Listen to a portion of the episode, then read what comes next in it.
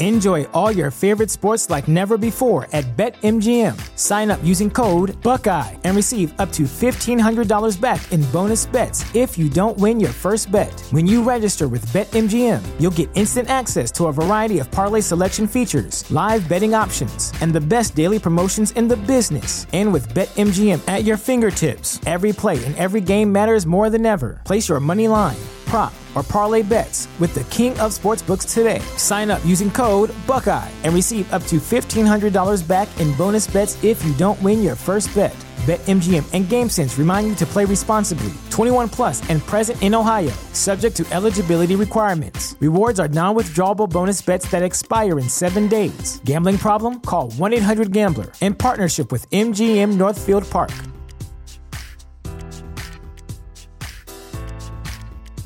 Support for this podcast and the following message come from Corient. Corient provides wealth management services centered around you. They focus on exceeding your expectations and simplifying your life. Corient has been helping high achievers just like you enjoy their lives more fully, preserve their wealth, and provide for the people, causes, and communities they care about. As one of the largest integrated fee only registered investment advisors in the U.S., Corient has deeply experienced teams in 23 strategic locations. Corient has extensive knowledge spanning the full spectrum of planning, investing, lending, and money management disciplines. Leverage Corient's exclusive network of experts to craft custom solutions designed to help you reach your financial goals, no matter how complex they may be. Real wealth requires real solutions. For more information, connect with a wealth advisor today at corient.com. That's C O R I E N T.com. Corient.com.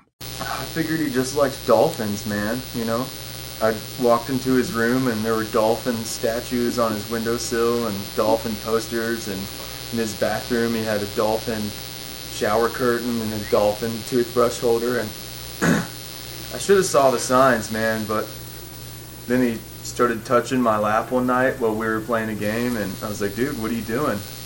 And he's like, dolphins, man.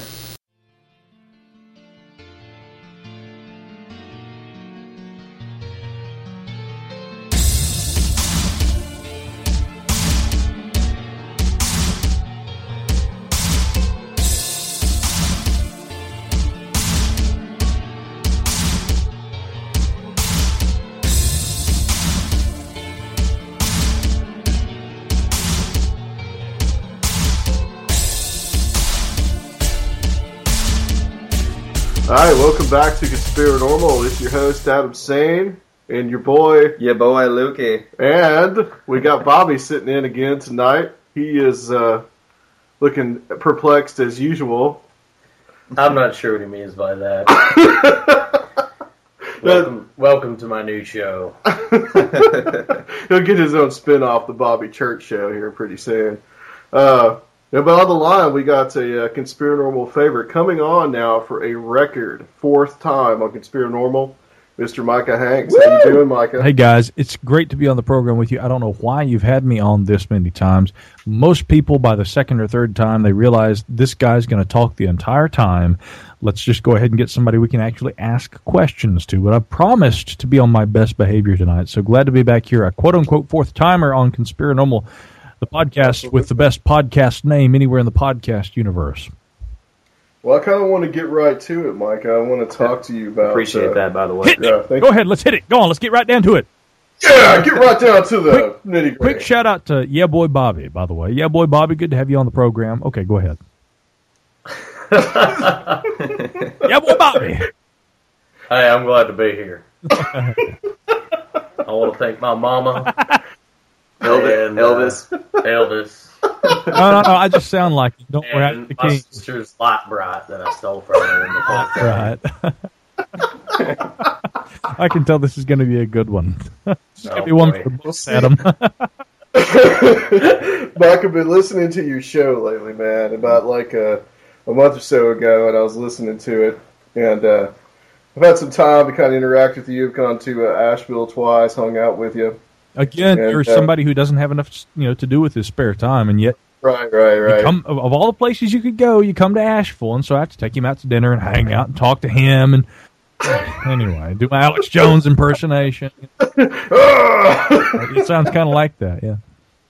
Uh, so listening to the show and uh, just you know heard you talk about something that was just really creepy and really you know wanted to get you on to talk about it, and that is some things that you've been finding out about some disappearances in the Smoky Mountain National Park, which is not too far from us and definitely a whole lot, hell of a lot closer to you.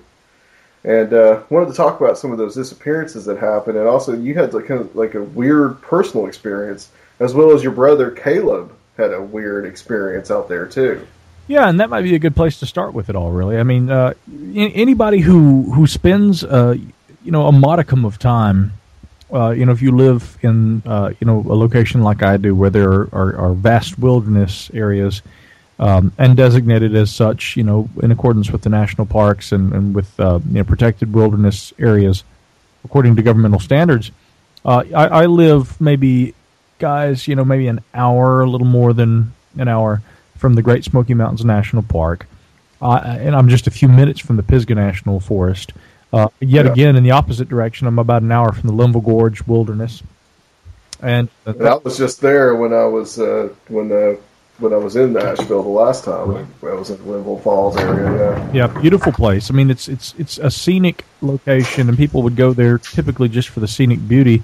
But there's also this story, this this um, you know, this this I would call it a mythology, really. But I mean, it's not purely myth. I think that there's some some truth to it just as well. But but whatever you want to call it, there's something that goes on in the Linville Gorge that uh, is akin to Earthlight phenomenon, and this is known as the Brown Mountain Lights. And so, you know, all these locations really are very interesting, and they draw a lot of uh, they draw a lot of uh, attention from from folks who are travelers and you know hikers, wilderness enthusiasts, and adventure seekers. But the um, the Great Smoky Mountains National Park specifically has become, you know, kind of an epicenter following the publication of books by one David Paulides, uh, the yeah. the author of the Missing 411 books. It's kind of become an East Coast epicenter for strange disappearances that are associated with weirdness that goes on in the national parks. Now, of course, being an outdoor enthusiast myself, I've always been interested in this kind of stuff. But you know what you reference, of course, David Paulides has done a lot of research into and um, and I had the um, the fortune of meeting David um, about a month and a half ago in Baltimore, Maryland, at a, an, an, event called the Fort Fest that was put on by Info, which, for those who aren't familiar with it, is the International Fortean organization. And um, Forteana, by the way, I should just say in the broader sense, again, most listeners of Conspiranormal will know what that is, but Forteana is essentially the study of the unexplained and that name is derived from literally a reference to Charles Hoy Fort. Okay, the guy who had back in the 1920s began writing books like Book of the Damned, Lo, New Lands, books that sought to document reports of things that seemed to uh, you know occur kind of on the periphery or beyond of modern scientific viewpoints toward nature and the world around us. This is stuff like it raining frogs and fish and sheep squatch weirdness. Well, actually, mostly sheep squatch, but yeah. But, but but there was there was a actually you know I mean Fort in as as, as early as 1920 had been visiting the New York Public Library, and he'd been gathering information about strange lights that, that were seen in the sky. You know, again the equivalent of the modern UFO report. Um, Fort was looking honestly at strange disappearances and things, the very likes of which we're probably going to talk about a good bit over the next hour or so. And so, you know, it makes for an interesting you know historical analysis of the data to note that here at a Fort Fest, a, an event named after an organization named after an individual who was kind of the progenitor of this sort of realm of study back in the 1920s. Um, you know, it, w- it was very fortuitous that I would meet David Paulides uh, and saw a, a, lecture he gave immediately before mine. I was talking about kind of Forteana. You know, being a young guy, here I am speaking to a crowd of people who most of whom are more than twice my age, and I'm giving a lecture on Forteana and the importance of studying the unexplained. Because my whole premise is that modern science is often very dismissive toward the serious study of the unexplained. And study of the unexplained doesn't have to mean that, well, whatever science says, we disagree. I am a very scientific thinker, and I'm a person who really tries to advocate scientific literacy. Um, in addition to you know literacy and things in, in areas such as psychology, history, literature, all these kinds of things. You know, be educated. You know, don't don't don't be an anti-intellectual and a person who thinks that you're smarter if you simply exclude from your worldview the things that consensus reality um, is comprised of based on the hard work of individuals who've come before us who probably at the outset were just as doubtful as Fort or you or I or anyone who's listening to this podcast. So, so here's David Paulides, and his background is, is very simple. He's a retired police officer. He was doing some investigation into things going on in the national parks, and he was approached by some individuals who said, You should look at the incredible number of unexplained disappearances that occur, and he began to do that. And in the United States alone, there were two entire volumes, two books that were comprised of his research into what has become known uh, colloquially as Missing 411 and disappearances yeah. that occur in the national parks. Now, there have been a couple that have been of particular interest to me, which we'll discuss a little bit later, and which David has gotten into. But you know, I've had my own experiences with this sort of thing just as well. And when I say this sort of thing, I haven't gone missing, and I haven't found a person, you know, who had been missing. But I've had some pretty creepy, damned encounters in the uh, in the uh, Pisgah National Forest myself, and one that comes to mind specifically took place a few years ago, and this is the one that Adam you were kind of alluding to there earlier. Right. I've been on a fishing trip with my girlfriend at the time, Antonia, and Antonia, you know, again with all absolute respect, you know, is a, a very lovely woman. She is a person, you know, who is a model, and therefore she is extremely attractive. And I don't say that just to say, oh, I'm hanging around with a model, because you know, Antonia remains to this day one of my dearest friends. Uh, we, are no longer a couple, but she lives in uh, in uh, Texas today and is still a model, and she's still very active. As a matter of fact, she's even been active in the paranormal community off and on for years. And so, again, a dear, dear, dear friend of mine. And any opportunity we have to catch up and talk and and compare notes, you know, from time to time we do that. Talk. So, so um, not intercourse, talk. so anyway, I was not. I was not leading to anything. Listen. Now listen. I'm serious. If I'm going to do this interview, you little. No, I'm, I'm kidding. Don't worry. I'm just giving you. like, see him turning white over there, people. Yeah. I thought you were getting raw there for a minute. no, no, no, no, no, I'm not like that. Anyway, I'm sorry, guys. We're just having some fun with you, but but Antonia remain, you know, very close, you know, confidant of mine. Uh, I have not compared when I talk about comparing notes. I haven't talked with her about this circumstance, and actually, I would like to because this is one of those cases that after revisiting it in my mind, it just stands out as being extremely strange.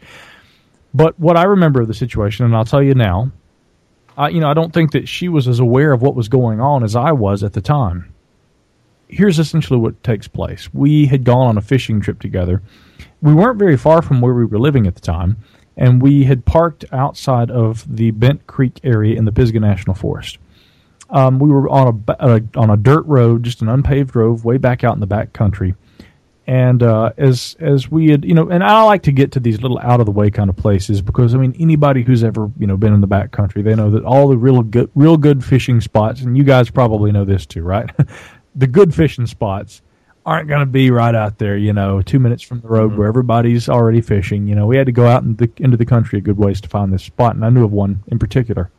Well, um, we parked our car, and on this particular occasion, there was like a little game trail that led down into this this little flat area where there were ferns and things growing, and and a lot of you know tall poplar trees and pine trees and stuff. So there was a canopy and everything. It was a very shaded area, and then this little game trail that led through this kind of you know flat area. You know, I'd say maybe fifty yards from the road down to the creek, but this area between, uh, uh, you know, of about a 50 yard stretch from the road to the creek, you know, spanned a, a, a, long area that kind of followed the creek, and which, of course, obviously the road followed as well. And so we were meandering our way along because there were, you know, in different areas alongside the creek, you had to walk a good ways to get down to them, but there were really nice fishing spots down in these spots. And so um, we were on our way to one of those locations, and as we were walking along, Antonia was behind me, and I, at, at one point, and guys, you you may know this, and I'm sure most who are listening have experienced this. You, you, the, the, the the the archetypal proverbial feeling of being watched, right? Right. you feel sure. like you know somebody is watching you. Okay, and um, we got to a point where I had that that feeling, and it was really I don't think anybody's ever felt that and thought, "Oh, cool, somebody's watching me. somebody's Yeah, watching me." You, know, you feel comfortable. You feel good. Somebody no. It's it's not a comforting feeling, and so as we're walking along, I'm getting that feeling, and then I look up, and out of the corner of my eye, I see again. You, you you're used to seeing tree trunks and things like this, and there's something that's just out of the ordinary. And I look directly at what is a man rather than a tree trunk, and he's wearing kind of these coveralls. And this guy uh, is is standing there. And again, when I say coveralls, you know, I would I would liken this to being uh, if you went to an automotive you know shop, if you went to a uh, to a garage, uh, you know where they do oil changes and things, and you you know the kind of coverall suit, you know the one piece suit that a guy they're working in, in a Like Michael Myers, kind of. yeah, in truth, exactly. Yeah, that. Yeah. But he wasn't Yeah. wearing a mask or anything like that. I think he was wearing a bill cap. Sure. So this this fellow was wearing essentially a Michael Myers type one piece, you know, automotive suit is what I would liken it to being, and then a and a bill cap. And I look right at the guy. Now again, this fellow is I would say between you know thirty and and forty five yards from us. So you know, standing there in the woods, this this proximity wasn't probably you know clear enough that I can look at this guy and I can tell you every detail about his face. But I look over and I and as I turn and look at this guy, I see him very clearly in time to watch him duck down behind the shrub, probably some uh, probably some laurel or something along those lines, or rhododendron that he's kind of crouching behind now. And I didn't stop, and I didn't go, "What's the guy doing over there? You know, who's he? Let's go talk to him." No, I said, "You know, Tony, let's turn around, let's get away from here." And you know, she's saying to me, "What? What are you talking about?" You know, I, you know, we're, we're almost to the fishing spot, and I said, "No, turn around." just don't ask questions. Let's get out of here. And we go back up the game trail and back up to the road. And I waited until we got to the car to tell her what was going on. From time to time, of course, you know, glancing over my own shoulder to look and see if this individual's back out there. Um, he didn't appear to follow us. We never saw him again. But I'm thinking, you know, this is a fairly remote area. What is this person doing watching couples who are trying to find a fishing spot? And when he sees me look at him, he crouches down behind a brush, you know, or a thicket th- these aren't the kinds of things that a person uh, who's acting normally, you know, is typically going to do. It's Right. extremely disturbing for us at the time.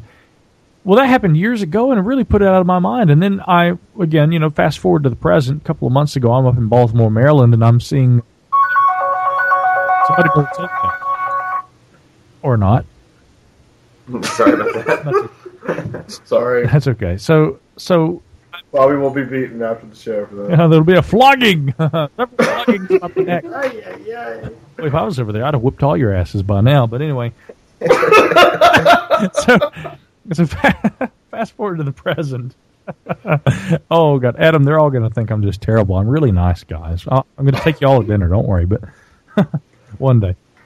So, uh, did this guy?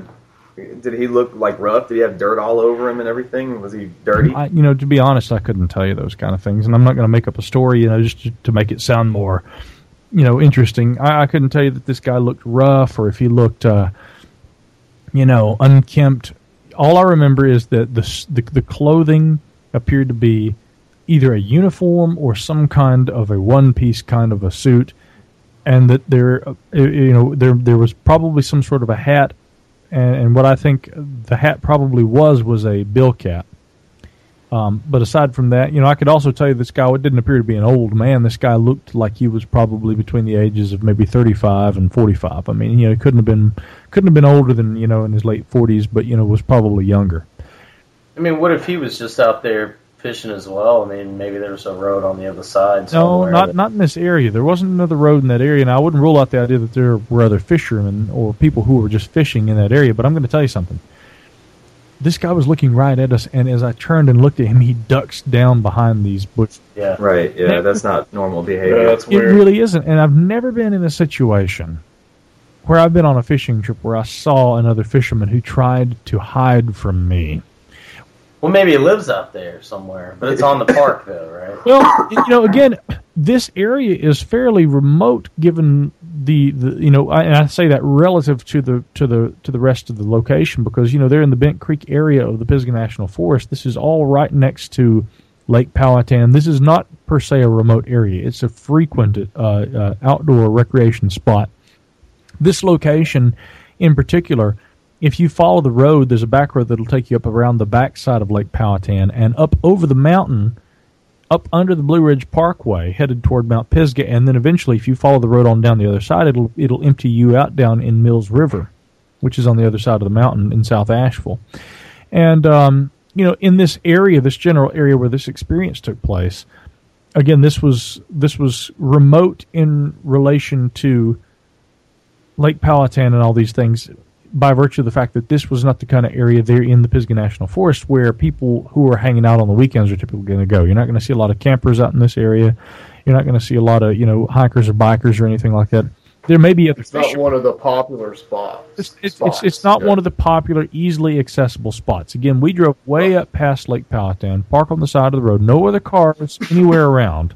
Keep in mind, we park, we get off, we follow a game trail down into this little flat that's going to lead us down toward the, the, the creek. And, and again, in an area where we had seen no other cars and where there should have been no other people, very distinctly there's this guy who's watching us and who, as I turn in his direction, ducks down beneath a bush so as not to be seen, obviously trying to hide himself.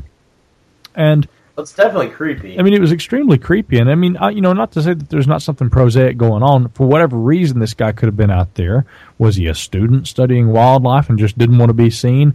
I don't know what the case was, but you know, when I'm in the forest, and and then I'll tell you this too. The other thing I remember is he seemed to be from the distance where I, uh, you know, uh, from which I observed him, which was you know at least you know a couple dozen yards. You know, I'd estimate between thirty and forty-five yards. This guy seemed to be pretty tall. Uh, you know, when you're out in the woods, and especially, I think it, I couldn't tell you if it would have been more disturbing had I been by myself or, or having had my girlfriend at the time there with me, because when you're by yourself, you're like, oh hell, great. I'm by myself and there's this creepo over here watching me. You've got your girlfriend with you or somebody else, a child, you know, and you think, oh my God, this person is obviously watching us, is acting, is behaving in what I would consider an irrational way or in an antisocial way, in a way that is not friendly. and I've got this person with me and I've got to protect him. And I think that that's what I was thinking at the time, like anyone would.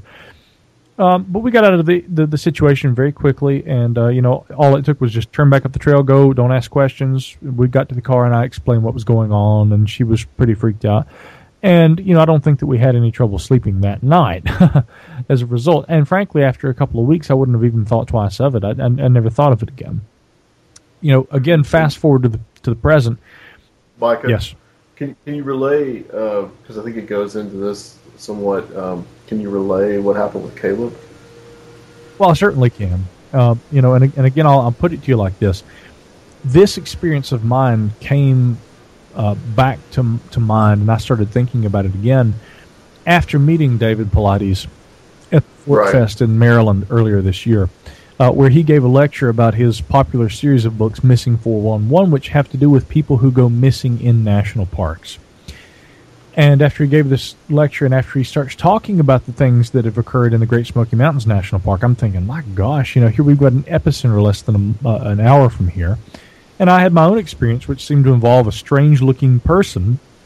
And this is of, of particular importance because of the similarity to a case that we're going to look at here, which David Paulides and many others, Dwight McCarter, a former National Park Service ranger who had actually been involved in search and rescues for a number of years. Many people have uh, looked at the case that we're going to talk about later, which involves the disappearance of a young boy by the name of Dennis Lloyd Martin, who was never found.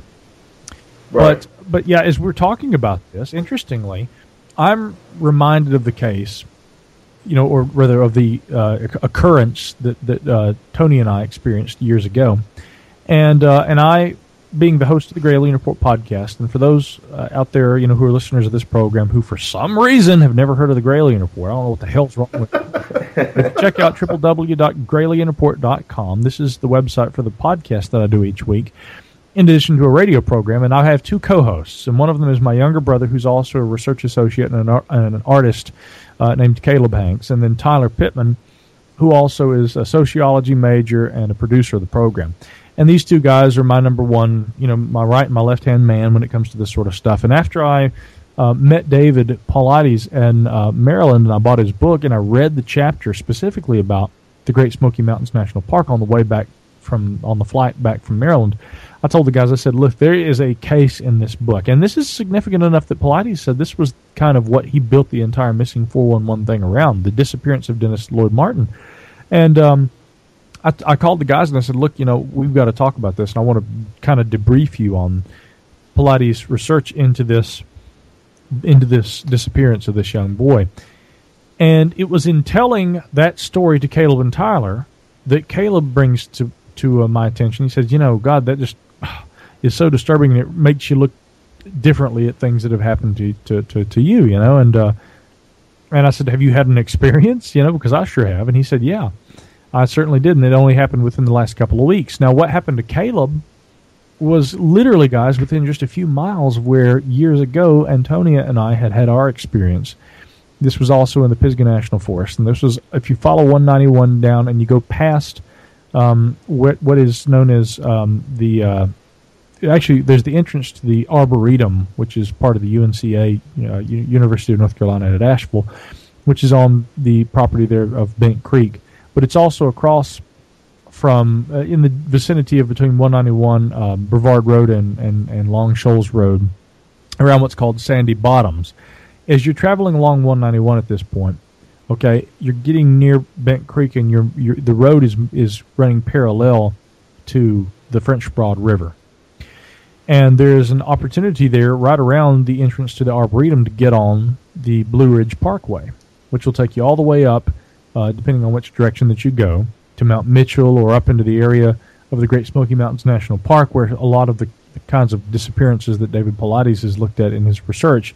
Um, if you were to get on the parkway specifically and turn right right there after a couple of hours, you'd be right where a lot of these disappearances have taken place. So it was in that direction. Caleb had gone one night, and he's driving up. In, and this is you have to understand. My brother Caleb uh, is a night owl. I think a lot of people who are drawn to this sort of stuff they, they tend to be.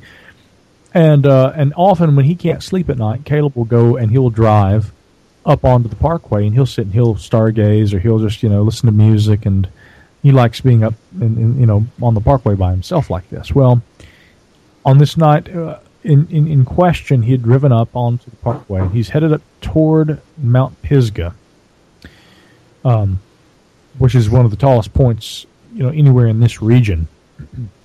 And um, as he's driving, he realizes that there's a vehicle that's trailing him. I mean, running right up his butt, so to speak. You know, I mean, just coming right up behind him and really, really, you know, with the high beams on. So he thinks, okay, this person must want to get around me. So as soon as the next overlook comes up, Caleb pulls over to let this person by. And instead of whizzing past him, you know, and flipping him off, they follow him into the overlook and they pull up behind him and he thinks, okay, this is weird. So he gets back on the road and he drives again. Well, he keeps going, and he has an, a similar opportunity on down the road to get out of the way of this vehicle, which is aggressively tailing him. And he pulls off on another overlook. And this time, when he pulls off, the car pulls up beyond the entrance that he turns into on the overlook. And, and, and typically, these overlooks they kind of dip off the side of the road, and there's an entrance and an exit, which could serve as either an entrance or an exit, depending on which direction you're coming to or going from on the parkway. Well, he pulls in on the one nearest to his uh, direction of, pro, uh, of approach, and the vehicle pulls up beyond and comes in what would be the exit, and turns around and faces his vehicle, still with the bright beams facing him. Really? And the car, yeah, and the car just sits there illuminating Caleb's vehicle, and he's sitting there watching this guy. It's like a movie. Yeah, exactly. You know, that's what I'm saying. And he says, so I'm thinking, what is this person doing? Well, maybe it's just somebody who's wanting to sit there it's not a park service vehicle. You know, it's just a you know typical car. And he says that the door opens and a guy gets out, and the guy starts coming toward him. And the guy is making some some odd gestures with his hands. Um, it was very unsettling for Caleb. And Caleb said, I waited until I saw the guy get out of the car and start walking toward my vehicle. And as soon as he did that, I bolted out of the parking lot, back onto the parkway, and drove as fast as I could. For all I could tell, he hadn't followed me. But Caleb says I pull up, and he says I go up the road to the next overlook. I get out of the car, and he says I keep a mic stand. We're both musicians, And he says, I, Yeah. I keep a mic stand in my vehicle with me. And he said, I got into the back of my car, grabbed that mic stand, got out, stood behind my car, and waited, thinking I'm going to have to face whoever this person is. He's terrified, you know. And he waits and he waits and he waits and he waits and he waits. And the car fortunately never comes back up there. But he was concerned because he said not only was this person harassing me this night, I wonder how many people who go up on the parkway at night are being harassed by this individual. Who was this? What did And I think he said like the truck was like an old old truck. you know? Like real. he may have, and I don't remember those Yeah. details specifically. But you know, he has talked about this on the Gralien Report podcast, and so we did an episode about this, and I'd, I'd refer your listeners uh, to that program if you you know if you'd like to hear Caleb tell this story. But it's just so unsettling, and so what is it about? And, and unfortunately, I, you know, I could I, I could try and make a big mystery out of it, but really, I think it's as simple as this: this is something that has happened and continues to happen people are looking for individuals that they can get in a compromising situation, way out, away from civilization at night.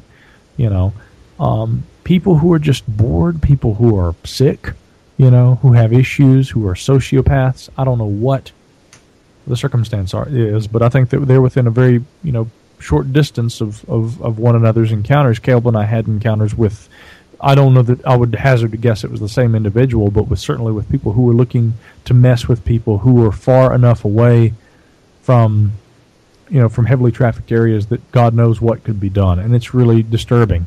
And when you take that into consideration, when you look at the research that David Paulides has done with Missing 411, where people enter national parks, they vanish inexplicably, and they're never seen sometimes or heard from again. Then there are other instances where there are people who are certainly heard from and seen again. One woman who had gone missing a couple of decades ago in the Great Smoky Mountains National Park uh, was found after several days of searchers trying to locate her.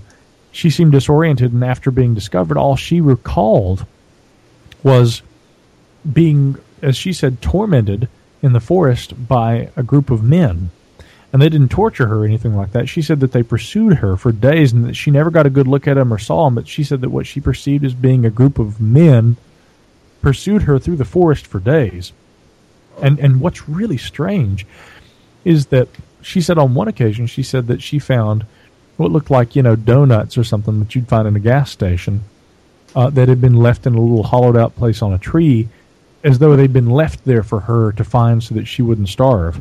A- And she got the impression that whoever it was pursuing her for days on end had just been toying with her. This is kind of like the ultimate game kind Weird. of thing, you know? It's just so disturbing. Sounds like an inbred game. Uh, Well, you know, you think about guys. You remember the the movie? Uh, what was it? Wrong Turn, I think, Yeah, yeah. or that kind of thing. I have I haven't seen it, but Well, the, the, the well, actually, well, maybe one of you guys could actually kind of tell us what the, the the film was about. I mean, I could tell, but I am talking too much. One of you guys tell us. It's it's been a while since I've seen it, but um, I think it was kind of like The Hills Have Eyes. Yeah. Um, uh, they, I don't I don't even remember the characters. I think it was a man and a woman together. Uh, they were just off in the uh, wilderness somewhere on vacation, and uh,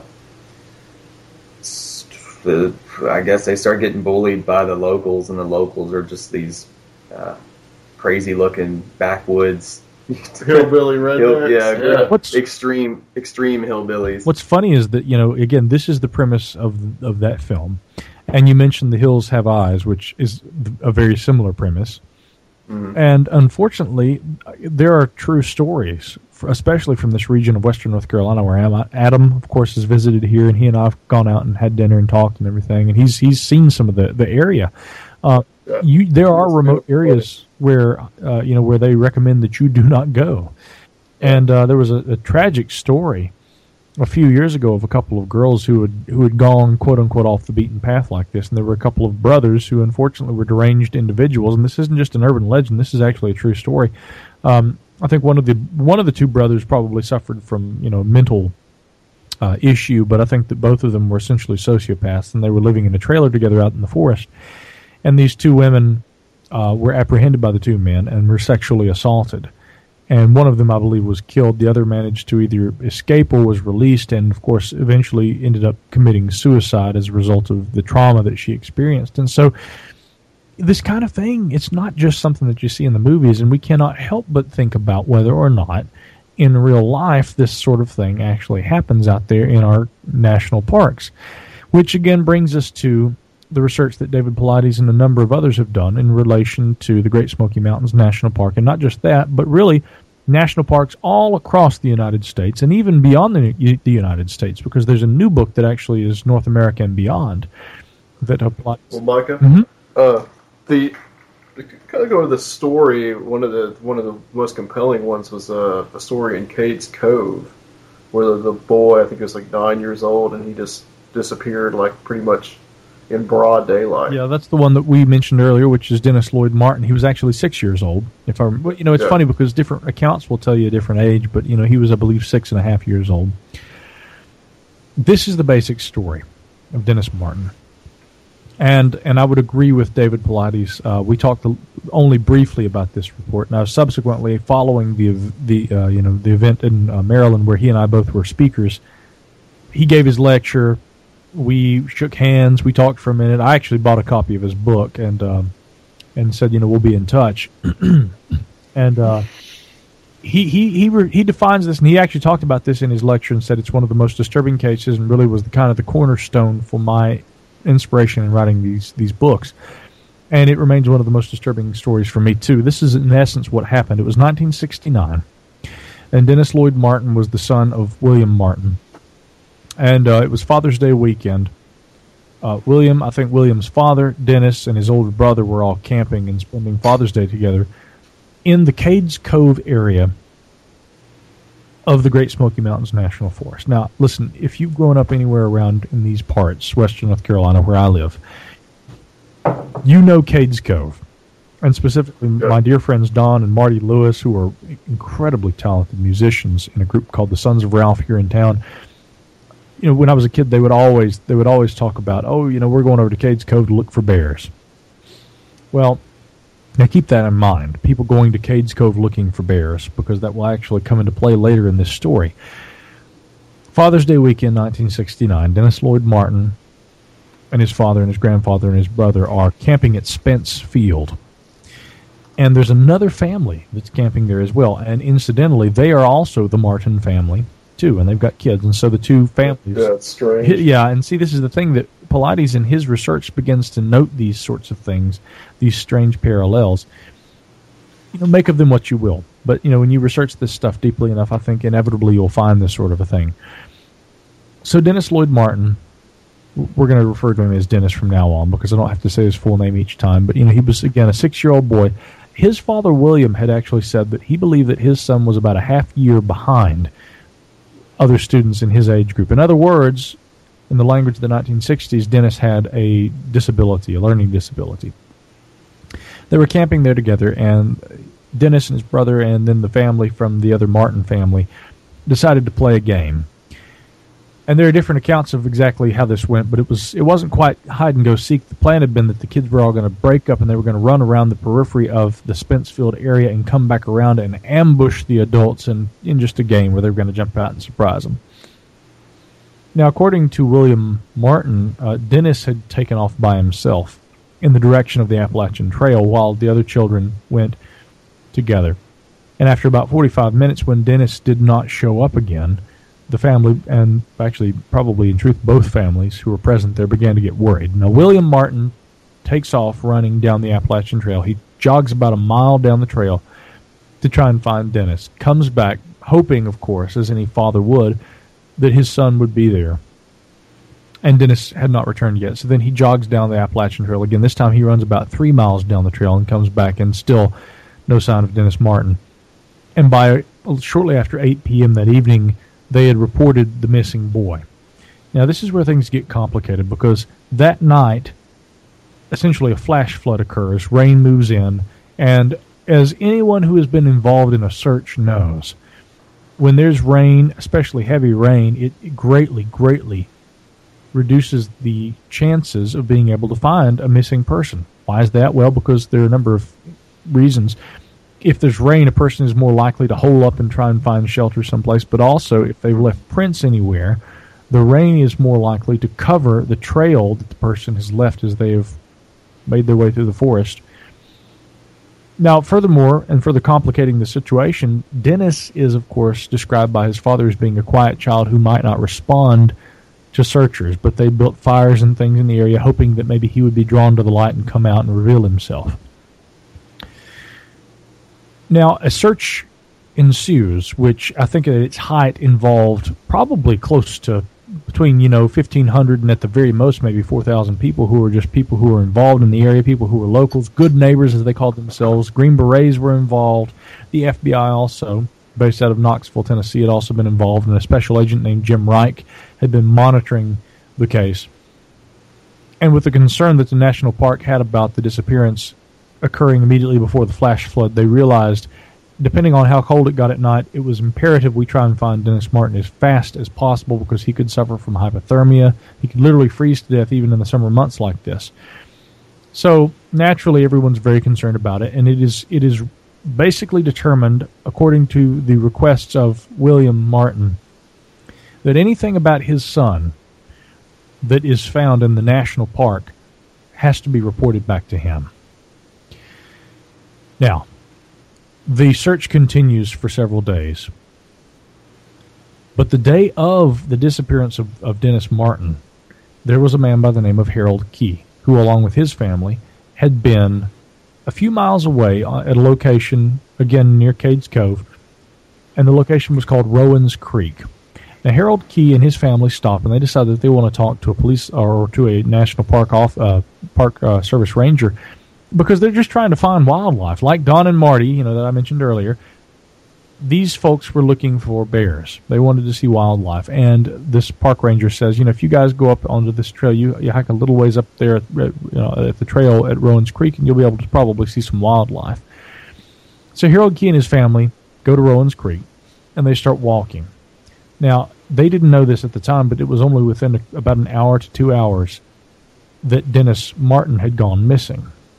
And as they're hiking up the trail, Harold Key described later what he and his family remembered hearing and, and described as a shrill, sickening scream. And they hear the shrill, sickening scream, and for whatever reason, I mean, despite being shrill and sickening, they continue up the trail. And it, within just a few minutes, Harold Key's younger brother or, or um, son, who was with him, says, Dad, look, there's a bear. Well, Harold Key said, That's not a bear. And in fact, what he described seeing was a quote unquote dark figured, rough looking man on a ridge up above them who was trying not to be seen, who had ducked behind a rhododendron bush or a laurel thicket, something along these lines, and was trying obviously not to be seen similar to your experience. It was very similar, and I'm not trying to yeah. make a, a, you know a direct connection, but I'm going to tell you, when you're in the forest, when you're out in in a remote area, and you see a person who is trying not to be seen, the difference between my experience and theirs was again the best description given by Harold Key was it was a dark figured, rough looking man, and he was trying not to be seen. In my experience. This was a man who was very clearly wearing some sort of a uniform, maybe a hat, and he'd ducked behind this bush, but yet much like the rough, you know, looking man that Harold Key had seen in 1969, this was an individual who did not want particularly to be seen. The only other extreme difference was that, again, immediately prior to seeing this rough looking man, Harold Key and his family reported the sickening scream, but they don't designate what the scream sounded like or what could have made it. They just said it was a shrill, sickening scream. Now, later, I want to apply a little deductive logic to this and try and look at, you know, what the implications of that scream might be. But first, we'll, we'll, we'll continue with the story that David Paulides and many others have looked at because it is indeed disturbing.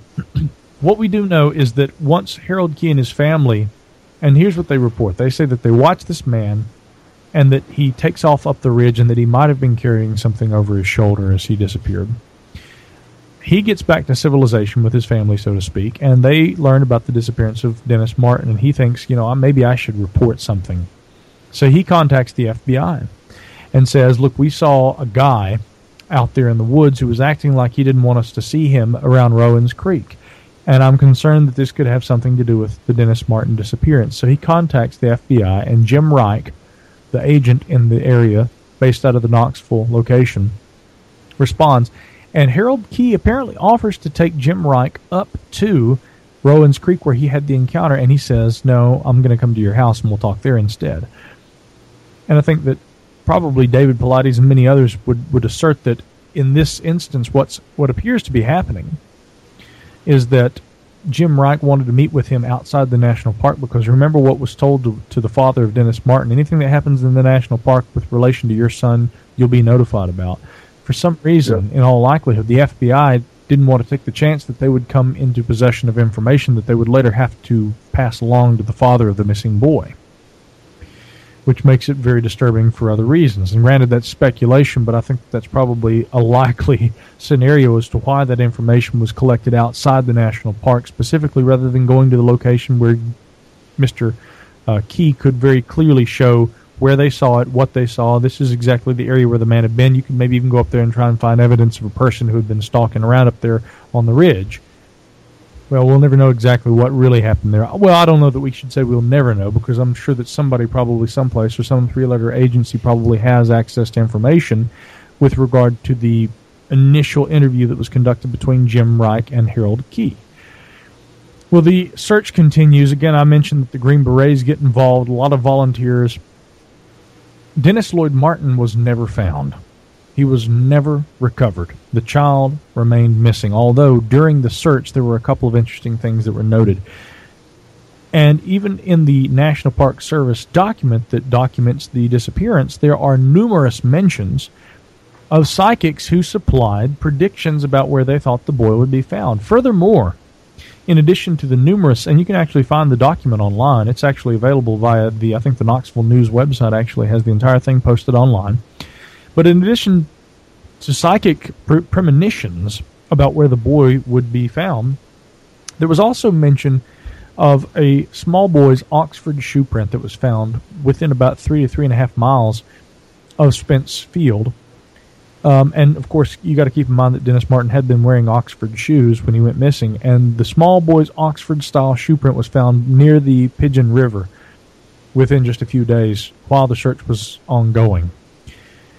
This uh, is held by many to be one of the greatest clues with regard to what happened to Dennis, but he was never found. He was never recovered. No one seems to know really what much to make, if anything, of the rough looking man and the shrill, sickening scream.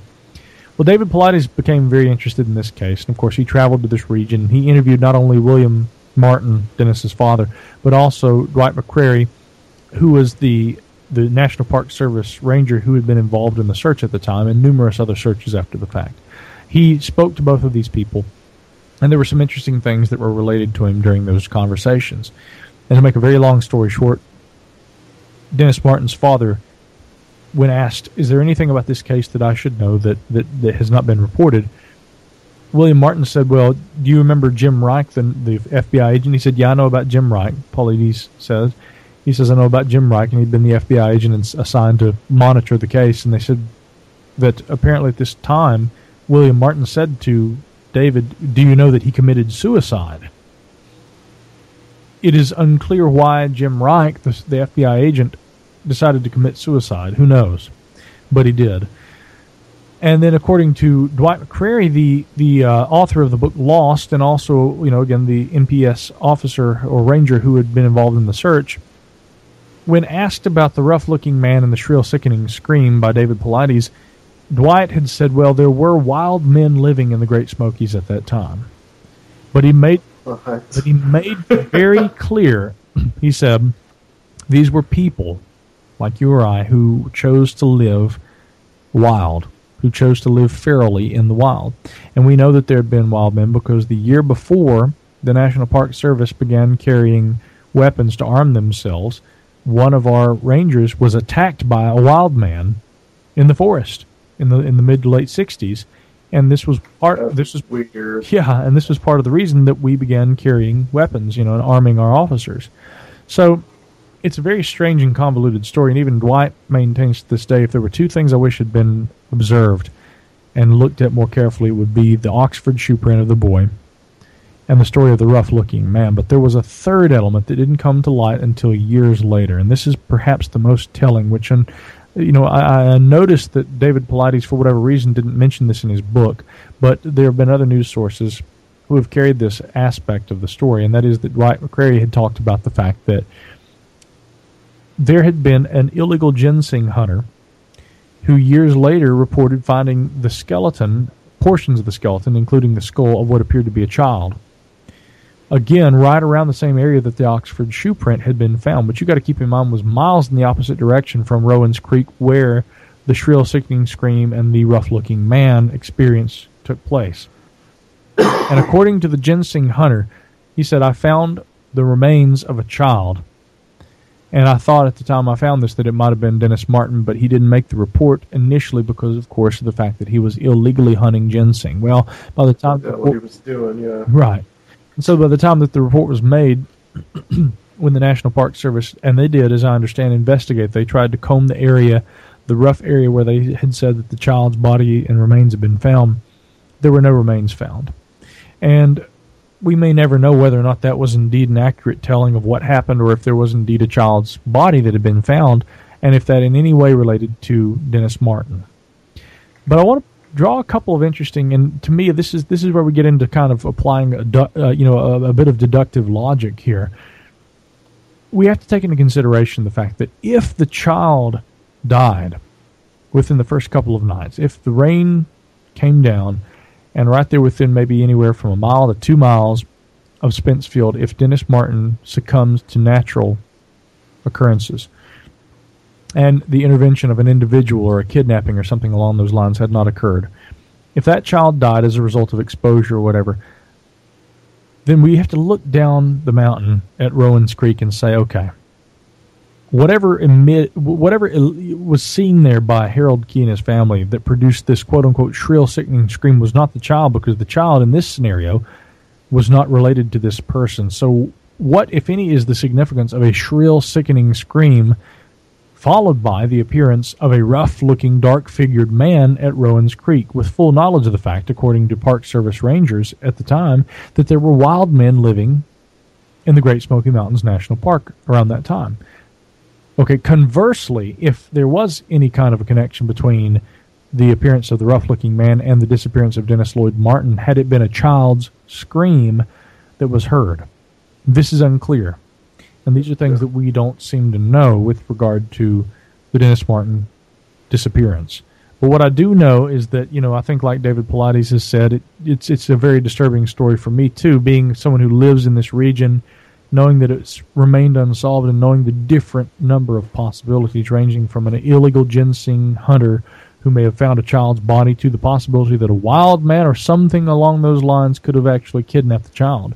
But we have to take into consideration all of these aspects. And again, I fundamentally would ask if the child was not involved with a kidnapping, what role does this rough looking man and this scream that this man presumably had produced. What what does that play with all this? And why was there a man out there trying not to be seen, but nonetheless screaming primally at people at Rowan's Creek in 1969? Or if indeed there was some sort of a connection, was that not a man's scream at all, but instead a child's scream? And did that have to do with the disappearance that had occurred only within the last two hours of Dennis Lloyd Martin? Uh, Micah, isn't there some reports of um, drumming being heard in the in the forests and the in the national park? You know, I don't know about other people's experiences, but um, when I have uh, visited the Great Smoky Mountains National Park years ago, Caleb and uh, Brian Irish, a friend of ours, and I had spent some time camping uh, just outside the Cherokee uh, Indian Reservation. And we had traveled up into the Great Smoky Mountains National Park, and specifically, we had hiked along a trail that leads to what's called the Kanati Fork. And uh, late, late, late, uh, between 11 and, um, and midnight one evening as we were up there, um, we did hear a rhythmic pulse uh, that was emanating from down in the valley below us, which, which we would liken to a drumming, but, uh, but I couldn't tell you that, and I wouldn't necessarily assert that it was a drumming. To me, I, I believe that this was some sort of a natural sound, uh, you know, maybe some, you know, water crossing, uh, you know, a log and, and hitting a rock or, or or something along those lines. But it reminded us of a drumming, and that's you know if you if, and, now, now granted there may be other people who've described the same sort of a thing. I, yeah. I don't know that there are other reports, but I know that in my experience, you know, hiking in that area, Uh, we have heard what what sound like drummings, but you know, again, I, I would attribute those to natural causes. Bobby, are you glad that you did that? You're doing this interview after you went camping? Yeah, yeah, a little bit. Um, I just I just got back from uh, the Buffalo River, uh, actually about four hours ago. Oh, really? And oh yeah, yeah, camped out and did the wilderness thing, canoed down, checked out some of the beautiful scenery out there. But uh, yeah, it's definitely interesting. Like when you look up on the cliffs, you know, just thinking you see things out of the corner of your eye, possibly, or the possibility of some creeper dude, you know, and a family uh, full of cannibals living up there in the woods. well, it's funny because I, I had a friend years ago, and, and I got to tell you, you know, for folks listening at home, you know, I really try to be a, you know, can I say bullshit on this podcast? It's totally okay. fine. Okay, I, I wanted to ask before I did, but but but I try to be a no bullshit kind of person, and I am the kind of person who likes to entertain not pure bunk, but I like to entertain possibilities, especially when you have eyewitnesses who describe seemingly strange phenomena. I tend to gravitate toward there being a very, if not mundane, at very least a very plausible everyday solution to most of the strange phenomena that people describe. But that does not mean that I rule out the possibility that there are indeed genuinely anomalous things that happen and that people accurately report and describe based on their you know their experiences. Now, for me, you know, and I don't mean to get up on my soapbox here, but you know, the problem I have with modern skeptics, and we've talked about this before, Adam and I especially, modern skeptics they want to have you believe that there's nothing weird and nothing unexplainable that happens. In other words, our understanding, our mastery of science is such that we have a full understanding, or at least full enough, that we can explain every seemingly unexplained or anomalous occurrence. Okay, and we can furthermore prove that it was something mundane or relatively mundane that people simply misinterpreted. I don't think that our understanding of science is so close to mastery that really we can do that. And I'm a person who always tries to fall back on, if possible, the mundane or the conventional or something that science, when properly implemented, can help us discern or understand. And that's just simply not always the case. We cannot always, we can always apply science and we can always attempt to withhold you know bizarre speculation and try and apply a logical kind of deductive process to understanding mysteries without taking it to the lunatic fringe you know and that's what I try to do. And so I do not think it is bad to entertain the possibility that there are truly unexplained mysteries. And to me, nothing about the Dennis Martin disappearance is paranormal. It's downright creepy. But what it seems to point to is that either the, the child simply got lost and within just a few miles of where he went missing, succumbed probably to natural causes, the elements as they were, and maybe his remains were actually discovered later, years later, by a ginseng poacher. But the other alternative we have to look at, and, and I think that a lot of people, when they hear about a wild man, they start thinking Bigfoot and things like this, which we could discuss a little bit later if you want, because the Great Smoky Mountains National Park does have reports of whether you want to call them Bigfoot or feral humans, whatever the case may be. There are reports of that kind of thing in that area, which I have. Sheep squatch. I'm sorry. Sheep squatch. sheep squatch too. I'll tell you what. and, and and all these things are are areas of interest that I've had long before I met David Paulides or or read his books, you know. And I've looked into these things, and I don't think that one can help but knowing the history of the region to take those things, whether it be folkloric or if you're someone who is the, of the persuasion that you take those things very literally. I think I'm somewhere in between, but I take those things into consideration nonetheless when I look at the plausible components that may exist with regard to why people go missing in national parks. And I know that David Paulides does too, and I, I really, really, really respect him as a person who has had a vocal interest in Bigfoot in the past and says to hell with people who want to ridicule those who are interested in this.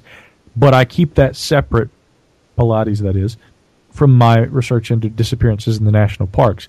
Even though some of the disappearances do seem to point to something that I would hesitate to go any further than saying merely that it's anomalous and that it seems well, to involve another party. Um, Luke Luke has some like from where he's from, like a like an odd kind of folklore like a folkloric place. Yeah, I I remember mentioning it on another show. I, I I don't think it was the one with Adam Gorightly. Oh, okay. Uh, yeah, yeah, because he was talking about uh, Charles Manson. Well, you, you've heard of uh, Short Mountain Distillery, right? I haven't actually. Oh, okay. Well, uh, I, I guess it's just like one of these new legal moonshine distilleries, you know, since, since it was just legalized recently. Uh, but anyway, Short Mountain uh, is this kind of community that was down the street from where I grew up in uh, Norene, Tennessee, you know, out in the sticks. Yeah. And uh, my brother was telling me a story about how uh, Charles Manson's uh, family, because apparently I don't, you know, I don't know much about the guy, but he was on the run, and uh, he was going up through Middle Tennessee to try to make it to Kentucky. And uh, Short Mountain was one of the places that he was hiding out at, and he had some uh, followers and family there.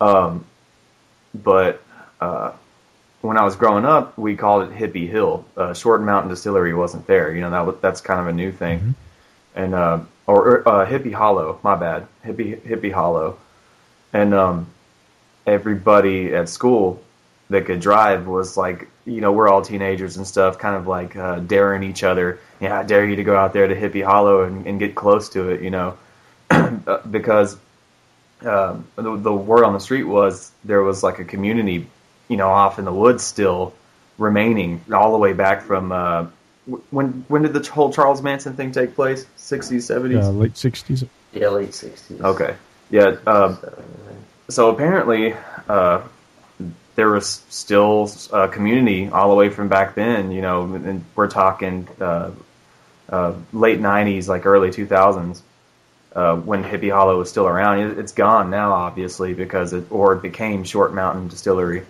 But um, uh, what I was hearing from people is that there was. Uh, well, anyway, it, ah, People in the woods. yeah, there's there's people in the. woods. you you have to excuse me. I'm really scatterbrained That's okay. today. That's great. but but I but I will ask you actually because even though I'm a guest on the program, you know my my research brain never turns off. Right. Try to remember, and and and and, and, and remember where you're going. Uh, there there's a community you say of people. Yeah, I'll I'll I'll go into the story about my brother. Uh, he he went out there one night. They were, he was drinking with his buddy Daniel, and uh, they were in Daniel's truck, and uh, they go down the the. Uh, it's in the dark too. You know, it's pitch black out there. There's no street lights anywhere. Um, they're they're heading down this gravel road that's that takes you like directly into Hippie Hollow or close to it, Mhm. and uh, they saw this big like bearded guy come out and put his hands up and stop the truck. Like he stood right in front of the path of the truck and he stopped him and uh, he just told them to go back. You know, and they they were pretty shaken up by that. So yeah, they they turned the truck around and took off. Um, and then I, I heard some friends telling me uh, at school that they had watched uh, watched him like dancing and and uh, playing instruments and stuff like that, and it was, had like a fire and a drum circle going on. But you know, I I don't know if I could believe that. Those crazy moonshiners, you know. Well, it could just be hippies camping in the woods. But I'll tell you this: the very uh, you, you've probably heard of the Rainbow Movement. Uh, I think my little sister's uh, with that or something. I'm not sure. Yeah, mine She's- too. I haven't. I actually haven't little got a little sister, but no. Uh, right around the area where Tony and I years ago, where she and I'd been fishing, where that incident took place, there was a contingent, uh, literally of of what people locally referred to as rainbow people, but basically, you know, what you might also call less formally hippies, that would camp in that area, and they would camp all summer if they could, and so Yeah. the Bent Creek National Forest, I'm sorry, the Pisgah National Forest and the Bent Creek uh, area decided to limit the number of days people were allowed to camp because the quote unquote flower slash rainbow people were, were, were basically abusing the ability to be able to spend several days at a time. And they would camp up in that area all summer long. And so they ended up having to limit how much people were allowed to camp or how often they were allowed to camp in an area so that they wouldn't just squat all summer. Yeah, I can tell you certainly that the individual that I encountered did not appear to be a hippie type guy. I mean, if anything, this guy seemed, you know, the antithesis of that, right. uh, which is you know strange in itself. But uh, you know, We uh, these are the same people I think that like uh, cry over dead trees in the forest. like me, yes, we we cry when the tree falls. And, and then uh, while you were talking about the uh, the stories in the Smokies, um, it made me think about the Finders cult, and we had a discussion oh about yeah, that on, yeah, yeah. on one of our shows. That's weird. Um uh, you want to explain it? Uh, well, I mean, briefly, this is something I heard about. I think like uh, Whitley Strieber was talking about it, called the Finders cult, and it's these kids that were found, I think, in a Washington D.C. park. It's been a while since I've studied it, but I think they were found and they were all disheveled and they were all dirty, and uh, they traced them back to this uh, warehouse or something. And I had to look at the information again, but they were all like um, they were all brainwashed, and it was this like, kind of religious cult that had this uh, had some kind of connections to the Republican Party. Really strange stuff. Yeah, and, and uh, the the guy who was in charge of um, kidnapping the children, the FBI let him go or something. Yeah, like they that. let him go. They They- questioned him and then let him go. Yeah, Yeah, Interesting. I'd have to look that up. We'd have to do like a little like a section of the show on that because it's it's it's bizarre. I think it happened in like 1986 or 87. Yeah, I think Something like 1987. Yeah, and I'm, I'm looking at some some information online about this real quickly. That uh, the New York Times carried a story, but more importantly, was this excerpt from the Washington City paper that read, "In appearance, the finders mostly middle-aged men, always in dark suits." Yeah, Wouldn't be out of place managing a local funeral home, but the behavior of the handful of adherents was people, or has people wondering whether they arrived by flying saucer. Townspeople say the finders constantly walk the streets, following people home and taking extensive notes and pictures. They often appear at local council meetings, never saying a word but simply observing the scene. At other times, they plunder the visitor center with brochures, maps, and local travel guides, and they haunt the courthouse, securing land deeds to find out who owns the local real estate. But the story was is that, and this is what the New York Times reported in 1987, was that police officials had said that six disheveled children found in Tallahassee, Florida, might be the offspring of members of a little-known cult. But the officials said that they had not ruled out the possibility of a kidnapping. These children purportedly linked to the finders, which had, of course, as we heard already, had been some sort of a connection to the, to the local townspeople uh, for some time prior to that, just as well. right. So Right. it's a, yeah, it's a bizarre story which I had not heard about previously, but I'm looking at this right now, and uh, yeah, that's pretty bizarre, especially when it says, "Okay, men in dark suits who very well may likely have landed in a flying saucer." As opposed to arrive from the Hollow Earth, who knows? Like I was watching this, uh, I was watching this thing on uh, on TV yesterday, something like called Monsters, Myths, and Legends, or something like that, and uh, they were talking uh, about the melon heads. Yes, of course. You ever heard of the melon heads? Yes, I think I actually was one of the consultants to that program, and they'd called me and asked me about that. Oh yeah. Yeah, I've, Yeah. I've heard that story, but you know, I think the gist of it is, you know, the idea that there are some sort of strange, you know, genetic experiments that have been carried out on children. You know, one of the more interesting things that um, that the producers, when they were producing that program, had, which I've never seen the program, by the way. Um, that's my terrible flaw is that you know I'm contacted by all these television programs and they'll talk to me for hours on end on the on the telephone, and getting information about different things about tele- uh, television, you know, ideas for their television programs, and I never end up watching the show.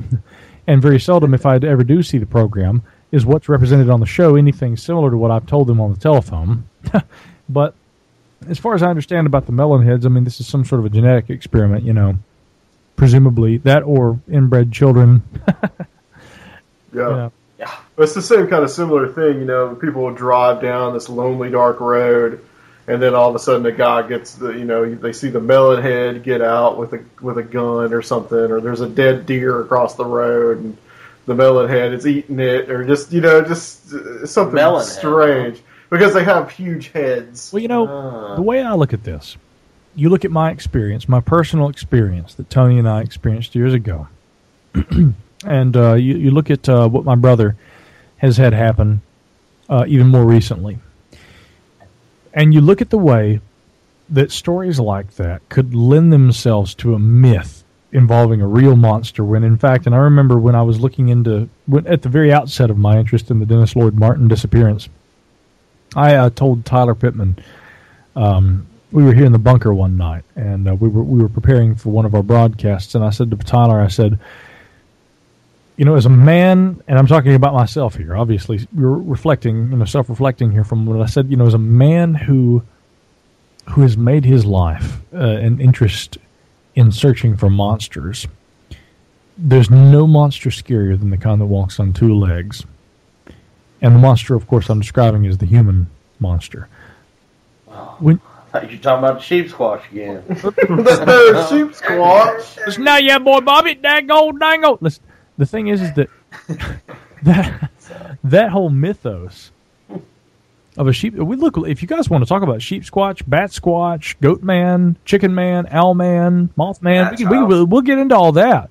Right. And as a matter of fact, I recommend strongly that we do. But but I'm going to tell you, I think that the basis of that archetypal encounter with some sort of an entity that walks on two legs on a dark country road is based in the kinds of experiences that my brother and I have had, and that for God knows, maybe led to the disappearance of that poor child in 1969. And I, I and I'll tell you one thing. My own personal experiences I mentioned earlier didn't lead to any sleepless nights, but I I've had many sleepless nights trying to understand the uh, the, the Dennis Martin case because it's tragic if that child got lost. But if that child went missing as a result of the actions of another individual, and if we still don't have the full story, but a kidnapping or something occurred, you don't have to be a parent. You don't have to be a no. You don't have to be a psychologist. You don't have to be a doctor or a police officer to find that disturbing. And and I don't know what. I, I, I don't know what in, in my mind could be more frightening than a child that disappears under those kinds of circumstances. And I'll tell you, I've had many, many, many sleepless nights after I started looking into that case. I mean, that one, oh God, you know that that that that was the one that, you know that yeah, and I think it will remain the one that really is truly the reminder of how disturbing this area of interest can be for people who have a heart and a conscience. It's disturbing stuff. But anyway, we can talk about that squatch now. Yeah. Well. By the way, and I don't, I um, don't, and I want to be very clear too. I don't want to, I don't want to be flippant about that. And when I say we can talk about bat squatch, I'm not, you know, undermining or, or, or trying to be comedic here. I want people to understand, and I think that this is, you know, again, God bless David Paulides because, you know, his research, and I've I've talked about a couple of things in relation to that case that I noticed he didn't write about in his book, and he hasn't talked about publicly. Uh, and I'm sure, b- being the thorough researcher that he is, he has his reasons for talking about the elements the way that he does, being a systematic guy with his approach, being a former police officer. I'll tell you what, you know, no matter what difference there may be in the way that he approaches a research or, or, or an investigation and the way that I do, the one thing that fundamentally unites us and brings us together, and I, and I know from talking with him, you know, David is a good guy. He is a really good guy. And fundamentally, if there's, and there are plenty of things, but if there were nothing that we had in common, one thing that would remain would be that we're both individuals who have a heart and who are absolutely concerned and disturbed by what's going on, and it needs to be taken seriously. And I want every person who ever listens to this interview to remember when you're out there hiking or kayaking or camping in the woods, be aware of your surroundings and who or what may be around you because it's not all hearts and flowers and hippies and rainbow people. I wish it were. I wish it were. But but but there there's a lot more to this, and and, and frankly, sometimes we, we you know we need to remember that darker aspect of all this too, because that's the only way that we can protect ourselves. Well, you know, we're not talking about like the sheep squatch or the bat squatch, or you know, we're not talking about some monster that may or may not exist. You know, we're talking about people either sick or there's some kind of weird, different culture.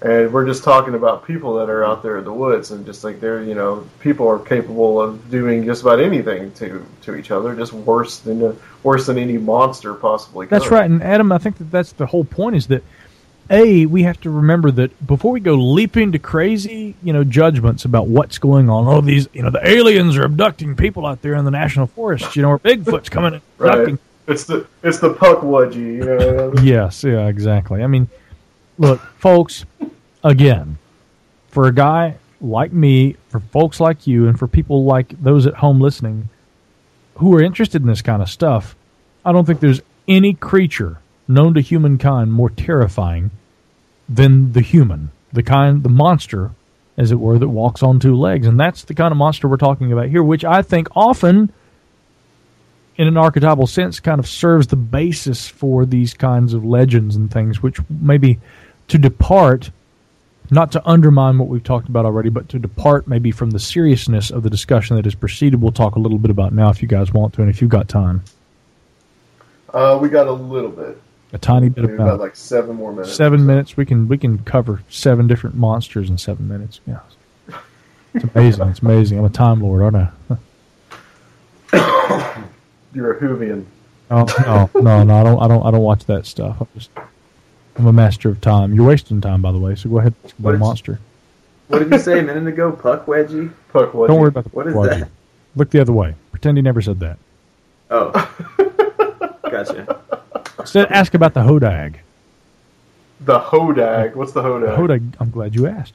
The hodag was of frontier legend, a creature which had the face of a man, the tail of an alligator, the body of a hog, and was allegedly something that would literally, you know, attack frontiersmen, especially in the in the rural parts of the American Midwest. And the story was that if you found a hodag leaning against a tree while it was sleeping, that if you cut down the tree while it was sleeping, that the hodag would fall over and couldn't get back up, and then you'd catch the hodag. yeah, Oh wow. Yeah. Which- Who makes this stuff up? I just, Whiskey I'm just don't the Yeah. messenger here. but, you know, these are these are legends and stories from folklore. Okay, Mothman. You know, I, I know you, we keep talking about sheep squatch and all this stuff, but really, I think sheep squatch is really just kind of a bastardization of the goat man and the goat man story. It's been properly debunked it, to my way of thinking. Actually, there was a story of a curly-haired crazy guy who'd walk up and down the, the, the railroads in some sort of a locale, and I don't remember the actual locality, but he'd carry a an axe handle that he would use as a, as a uh, um, kind of a like a walking stick, and uh, and the story of the sheep, uh, well, the, the goat man seems to emanate from that. Owl Man is a story of another winged cryptid purported to actually inhabit the uh, the the, uh, the uh, United Kingdom. The Mothman is one that is of actual interest because there were actual newspaper articles. John Keel reported a number of stories. There were numerous witnesses that actually described seeing something around Point Pleasant, West Virginia in the late 1960s. To me, of all the reports of purported folkloric, and I say folkloric in heavy emphasis because I think the most of this stuff is just folklore, and we have to really Right. be literal and think about this. I hate to bust anybody's bubble, but really, let's let's be logical about this. In likelihood, most of these things really are just urban legends. The the Mothman story seems to be more than just a, an urban legend but understanding what it actually was and what was the inspiration of what people claimed that they saw, which I in no way think is actually what they saw. Understanding all of that is key to understanding the, the, the myth and the mystery of the Mothman. And if we go all the way back to that first encounter, do you guys remember the earliest encounter uh, of the purported uh, Mothman cases? Do you remember the first one that actually happened? Uh, was that the one? Well, I mean, I've just seen the movie. That's it. the one that I can think of was that the the the, the people were coming out of their house, and I remember something about like the lady dropped her baby. Well, there was one- and she saw it. That that we'll get to that one in a moment. You're you're right. Yeah. That was one of the early cases. There was one that preceded it. There were two actually. As a matter of fact, you got to keep in mind. Okay, let's set the stage. This is the one with the dog.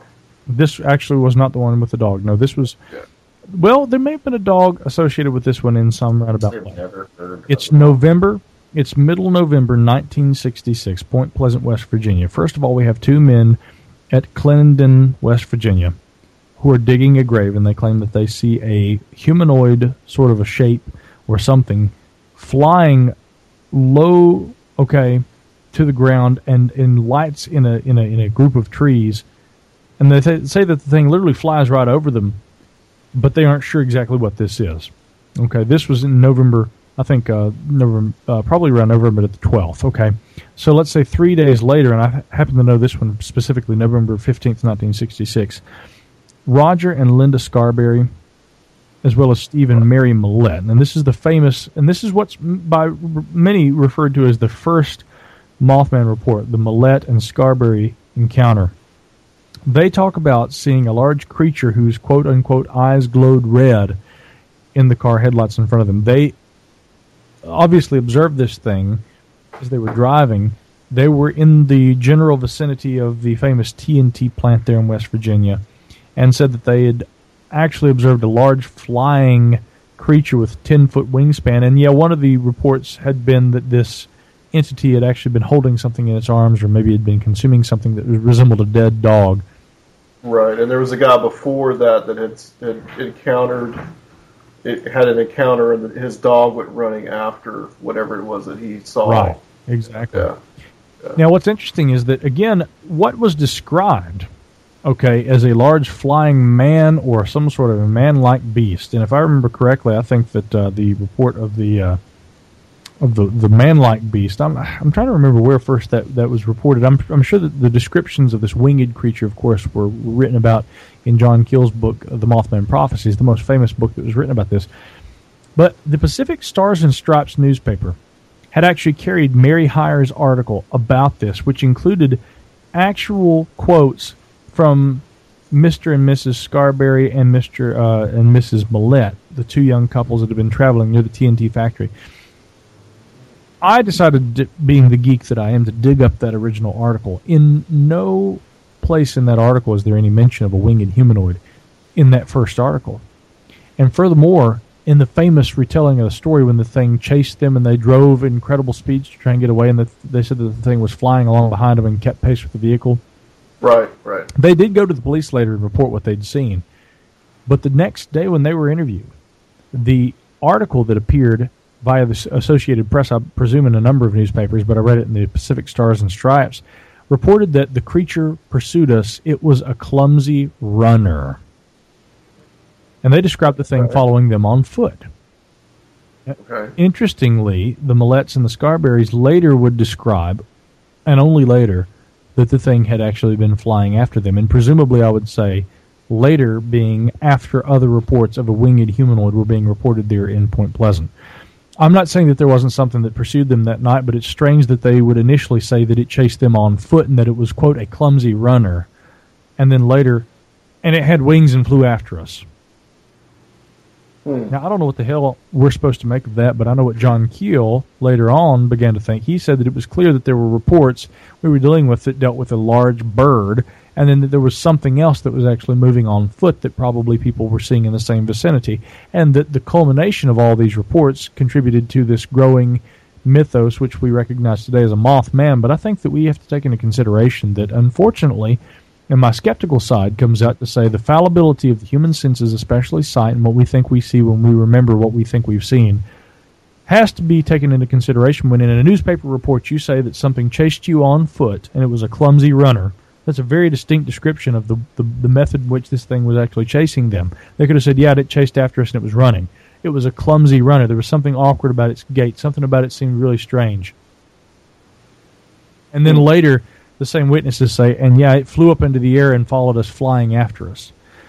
Make of that what you will, and I know that we're running short on time, but when it comes to stories like Mothman, the thing that I would tell people at home to take into consideration is let's not toss the babies out with the bathwater and say, okay, this is all rubbish.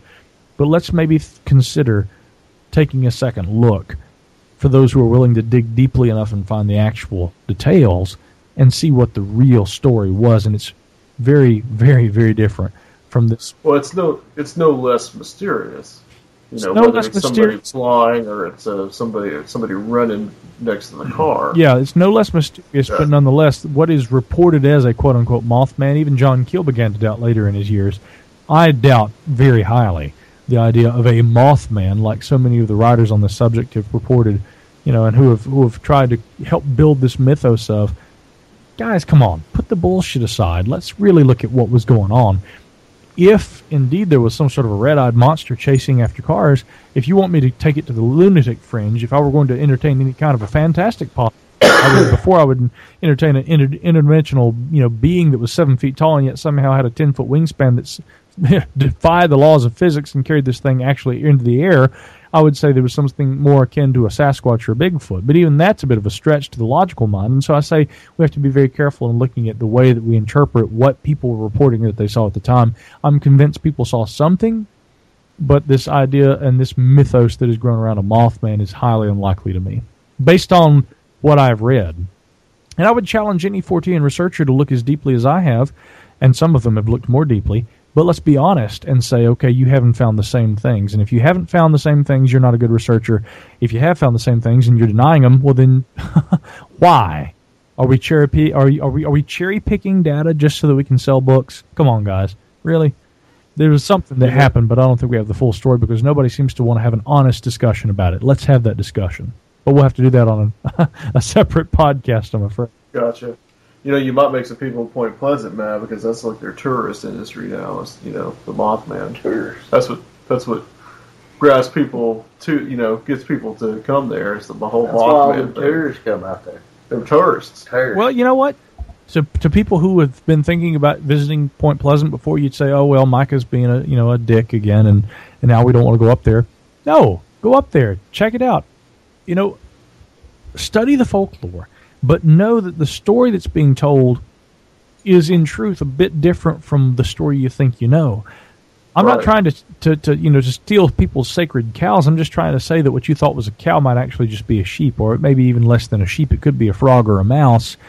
It's still interesting, but guys, let's be honest about what we're talking about, and let's look at these stories and look at where the facts actually take us, and come to an actual factual determination based on what those eyewitness reports, and maybe a bit of knowledge of human psychology and observational inconsistencies tell us about the way that people interpret strange things, especially if they're concerned, if they're frightened, if they're under stress, and the sorts of things that probably the families of uh, Roger Scarberry and Steve Millette probably were on that night in November of '66. Absolutely. Well, Micah, thank you so much for coming on. It's been uh, quite interesting. It's always my Um, pleasure, guys. You know, Very, uh, very informative. Uh, very creepy too. Mm-hmm. Uh, extremely creepy. Yeah. Or maybe we want to go in the woods anytime soon. hey, Definitely not the smoke. But next time you guys come visit me in Asheville, um, Adam, I've already made uh, provisions that we're all going to go rent a cabin in the Great Smokies, and I'm going to scare the living shit out of you guys. So let's.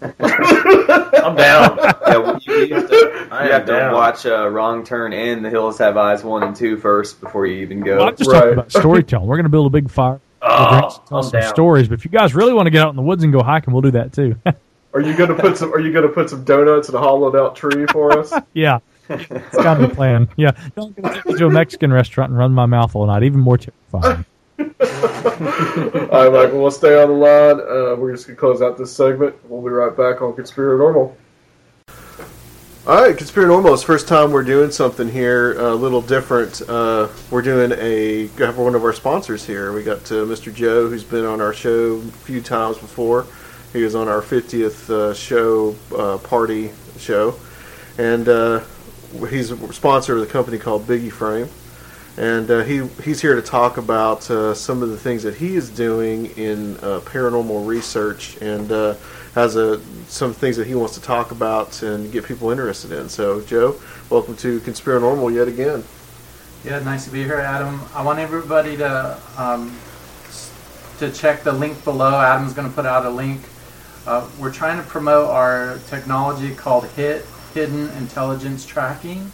You'll be able to analyze your video in a new way. It, it'll show motion of light.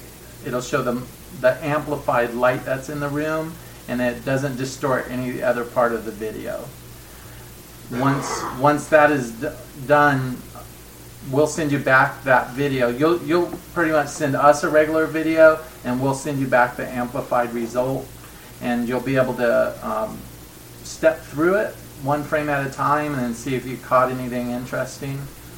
And it doesn't necessarily have to be paranormal. If you were robbed, or if you want to even find out how a magic trick was done, watch a magic show and then look at the video. This stuff will, will notice um, very minute movements and color changes. So it, it's it's really it's a strong program. We recommend you guys try it out.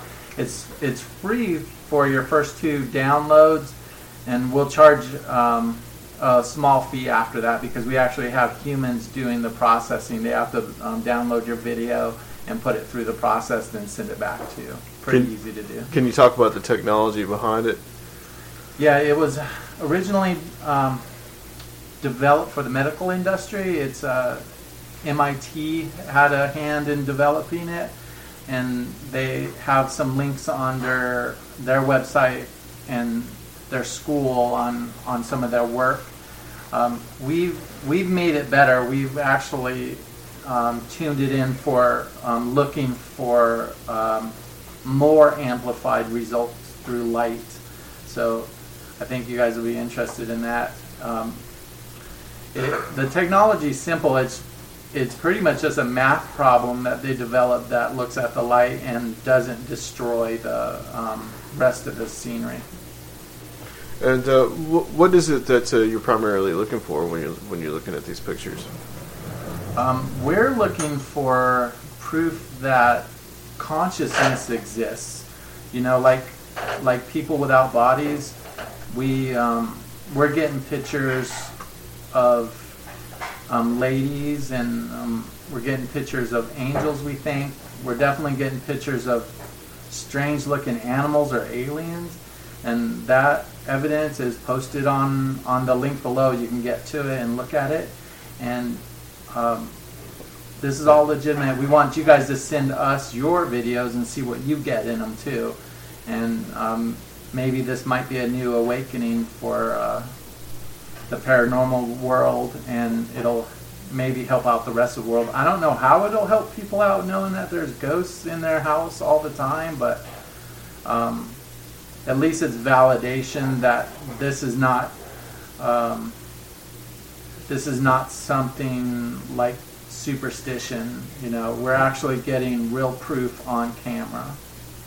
And Joe, how do you know? Uh, just to kind of play devil's advocate here, how do you know like what you're seeing isn't like pareidolia or just like your, your mind making up images? Some of it is, of course, because you can go outside right now and look at the grass and see pictures in it.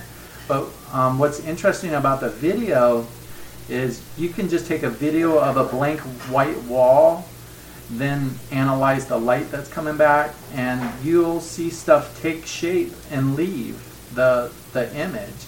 So I don't think it's it's your mind matrixing anything because it'll it'll take shape then leave. It it's like looking at a different world. This is like a microscope for video.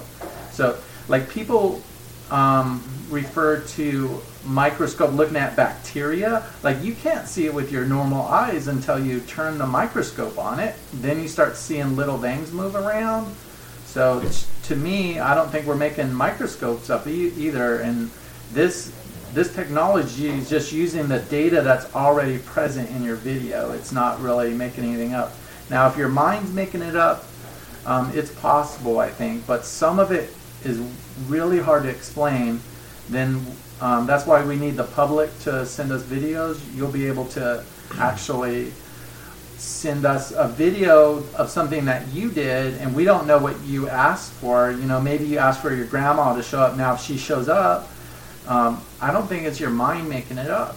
Um, maybe she really did show up on camera for you. So it's worth a try, I say, to have everybody experiment and to figure it out more.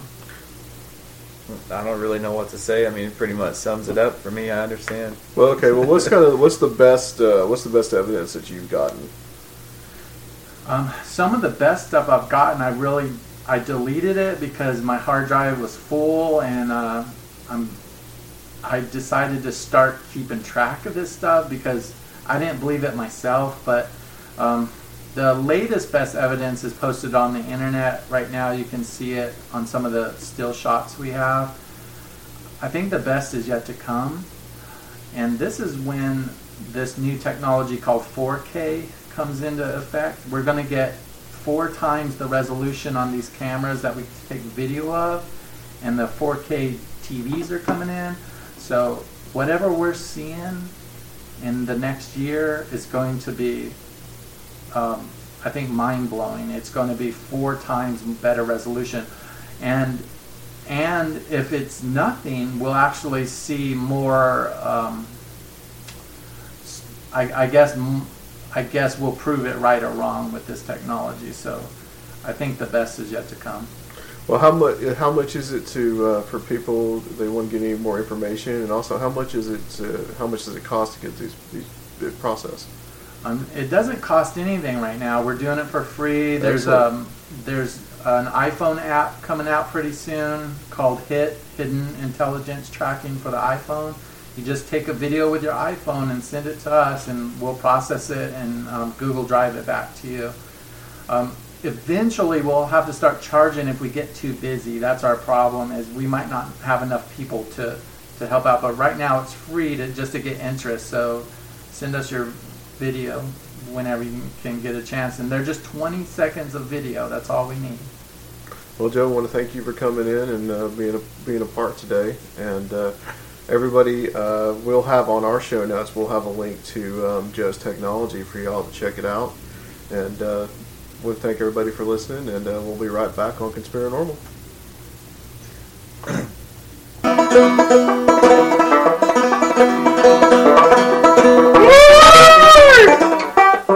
Get back in your cage!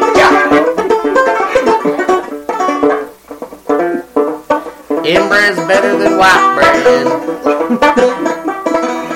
All right, so so uh, We're love to hear. It's been a few hours since that interview.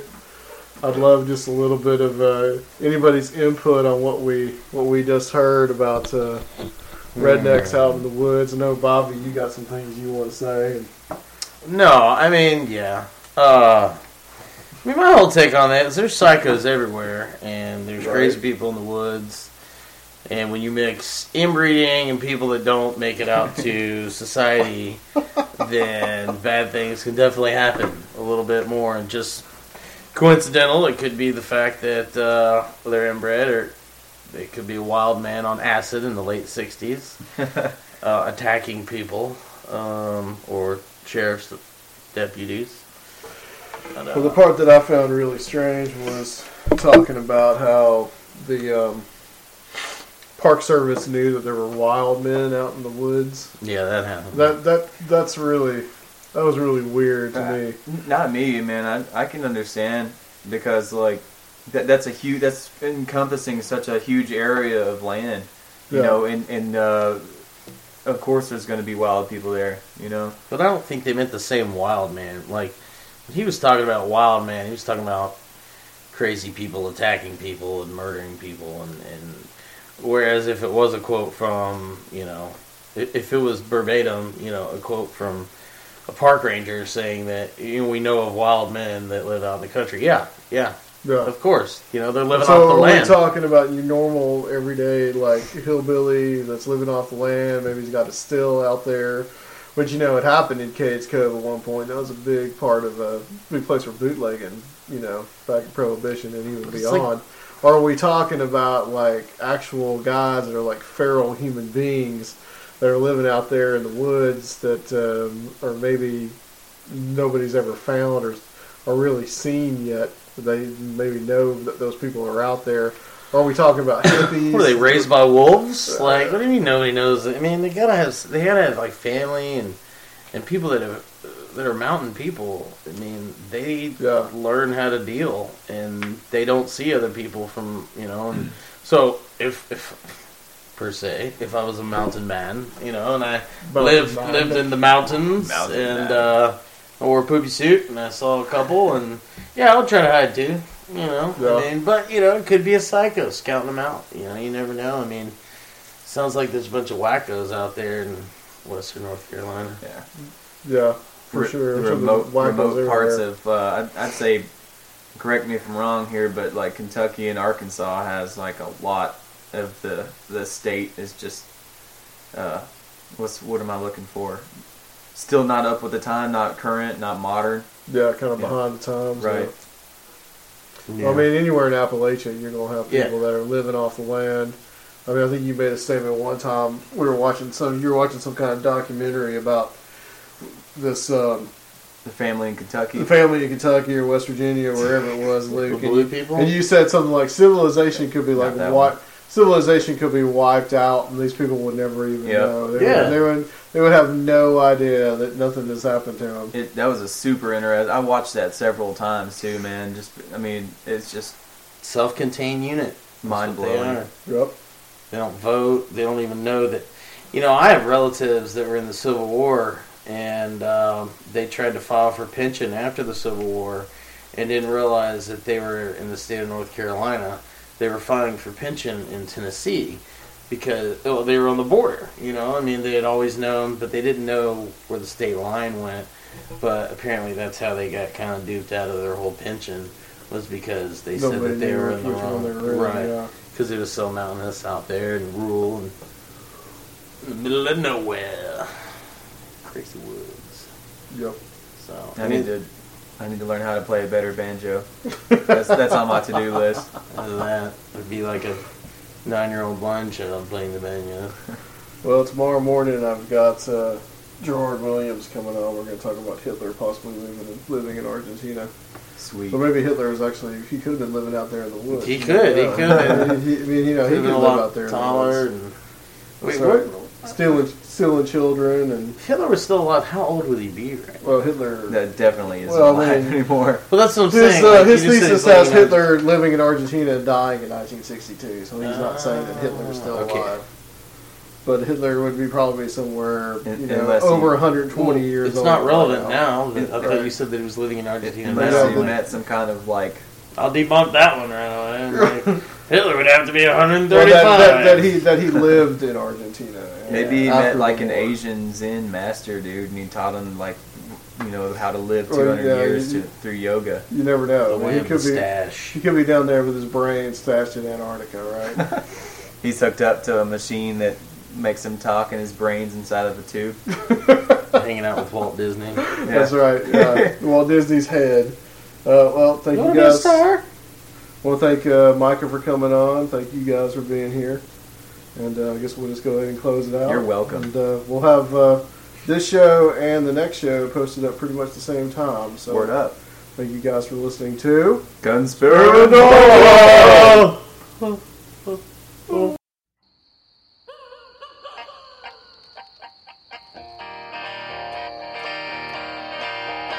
I wanna be your dominated love slave.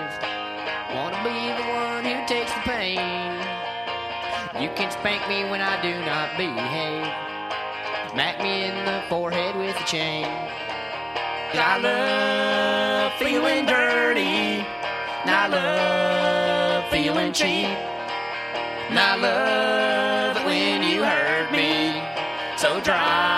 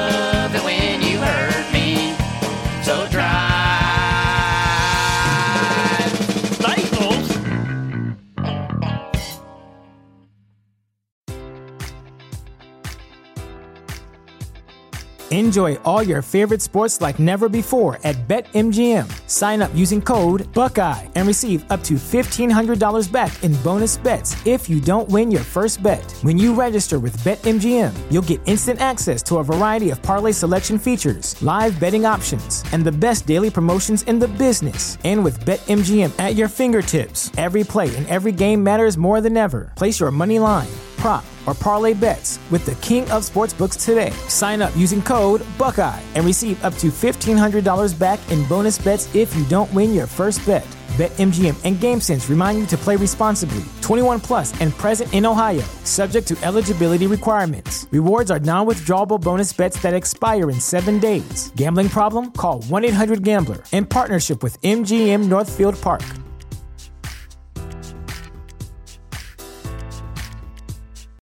For the ones who work hard to ensure their crew can always go the extra mile, and the ones who get in early so everyone can go home on time, there's Grainger, offering professional grade supplies backed by product experts so you can quickly and easily find what you need. Plus, you can count on access to a committed team ready to go the extra mile for you.